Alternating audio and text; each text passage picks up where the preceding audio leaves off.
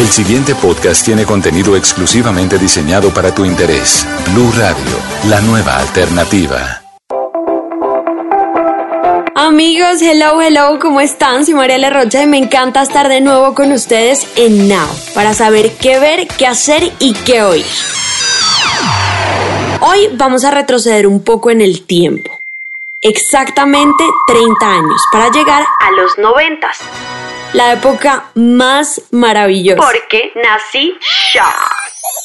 Cuando estaba de moda el jean, las camisas a cuadros, los chupitos de colores, hacerse dos colitas y las blusas ombligueras a las que hoy les dicen crop tops. Es casi lo mismo que se está usando ahora.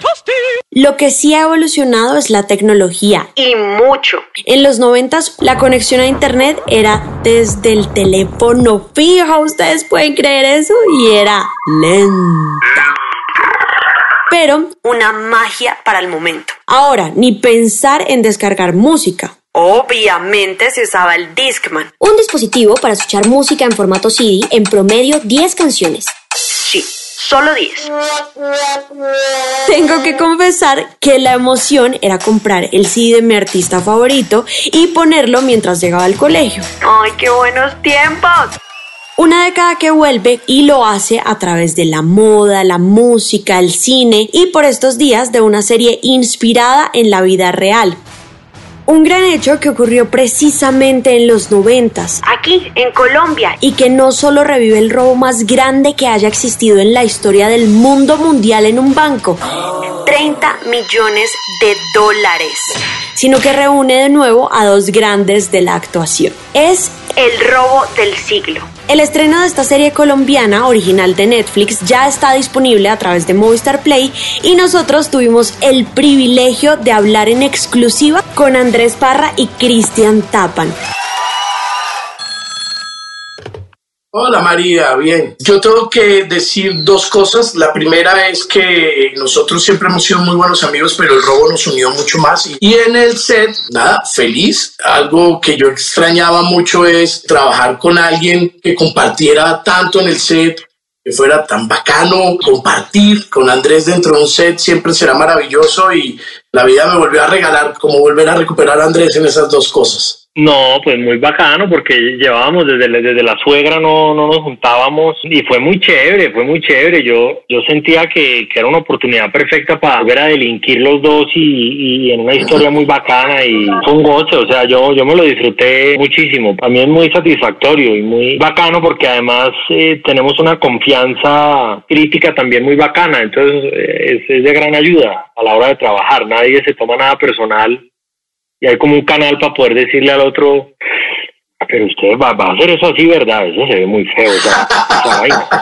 Entonces es chévere. Chévere. Les quiero preguntar y que cada uno me responda, ¿qué estaban haciendo ustedes en la época del robo? Mira, yo estaba en el colegio, ya me iba a echar noveno, eh, tenía mi novia, creo que fue el año en que yo por primera vez dirigí una obra de teatro, yo era muy teatrero en esa época, hacía mucho teatro en el colegio, casi ni me daba cuenta de lo que estaba pasando. Yo tenía 22 años, estaba haciendo una serie de televisión, trabajaba como DJ en una discoteca al norte de Bogotá, vivía con mis papás todavía, sabroso, hotel de papá y mamá. Que fuiste DJ, por ejemplo, Cristian, algo que les recuerde a la época de los noventas. Me acuerda mucho de los noventas, ser muy merengueros y me gustaba eh, esa pasión que teníamos por intentar bailar merengue muy bien porque formaba parte también un poco de la conquista, ¿no? El fenómeno del merengue y de sacar la chica que te gustaba y hacer el y si la mano bajaba un poquito es que uno le gustaba. Habían códigos de conquista alrededor del merengue. Mira, yo, yo creo que fue la época en que se estrenó una, una de las películas que a mí más me marcó en la vida, que fue el Drácula de Coppola, que me la vi 800 mil veces. Y poco después salió el Frankenstein de Kenneth Branagh también, y también me volví loco con eso. Y bueno, y era el boom de café con aroma de mujer, ¿no?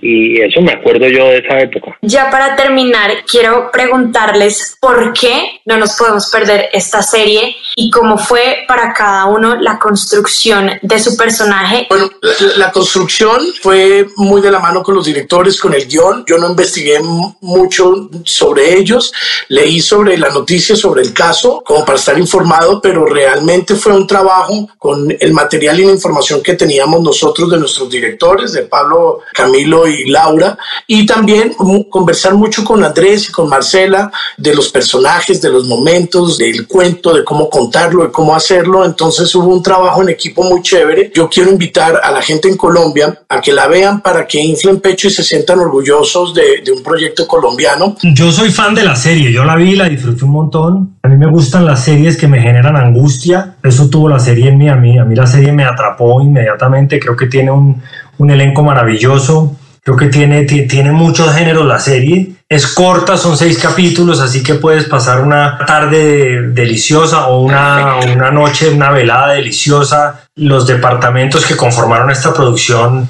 hicieron un trabajo, un trabajo espectacular, impecable, ¿no? El, el, arte, la fotografía, la edición, la música. Yo la disfruté muchísimo. Buen augurio para esto, que les vaya súper bien. Gracias, gracias, gracias a ti. Un abrazo para todos. La serie también está protagonizada por una gran actriz, Marcela Benjumea, Doña K. La única mujer de la banda que los dejará impactados con su papel. Son seis episodios de 40 minutos de la historia de un asalto en el que no se disparó un solo tiro. ¡Wow! Y hablando de impactos y de los noventas, les hice mi playlist infaltable para que revivamos esta época. Obvio, comienzo por la recomendada de Andrés Parra, Drácula de Bram Stoker. Una película de amor y terror protagonizada por Gary Oldman y Winona Ryder. ¿Y quién no recuerda haberse impresionado con Jurassic Park? La primera fue estrenada en 1993.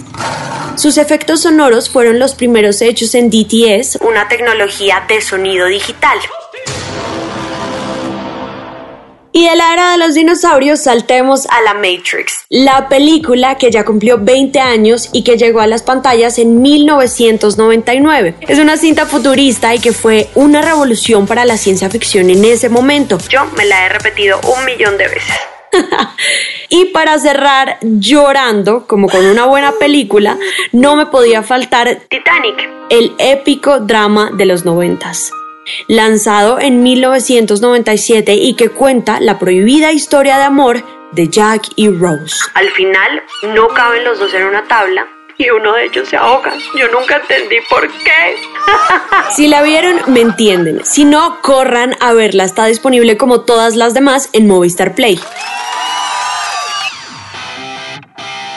En ese momento la música era la mayor manifestación de rebeldía, emociones, felicidad y como le dijo Christian Tapan, el merengue fue la sensación. Así que si se quedaron antojados de un merenguito, busquen en Movistar Música la playlist Top Merengue y disfruten de 2 horas 40 minutos de baile sin paradas. Pero si lo que quieren oír es los hits de la época reunidos en una sola lista, busquen una que se llama Back to 90s y escuchen a los Backstreet Boys, Roxette, Will Smith y los artistas más trendy de la época. Y para los más irreverentes está la playlist Rock de los noventas, con los éxitos infaltables de Nirvana, Oasis, Green Day, Pearl Jam y los más rockstars de la época. Recuerden que están disponibles en Movistar Música y las películas y series en Movistar Play. Espero que hayan tomado nota y que nos dejen recomendaciones para que sigamos buscando juntos qué ver, qué hacer y qué oír. Yo soy María Rocha y nos escuchamos en un próximo capítulo de Now, el podcast. Bye.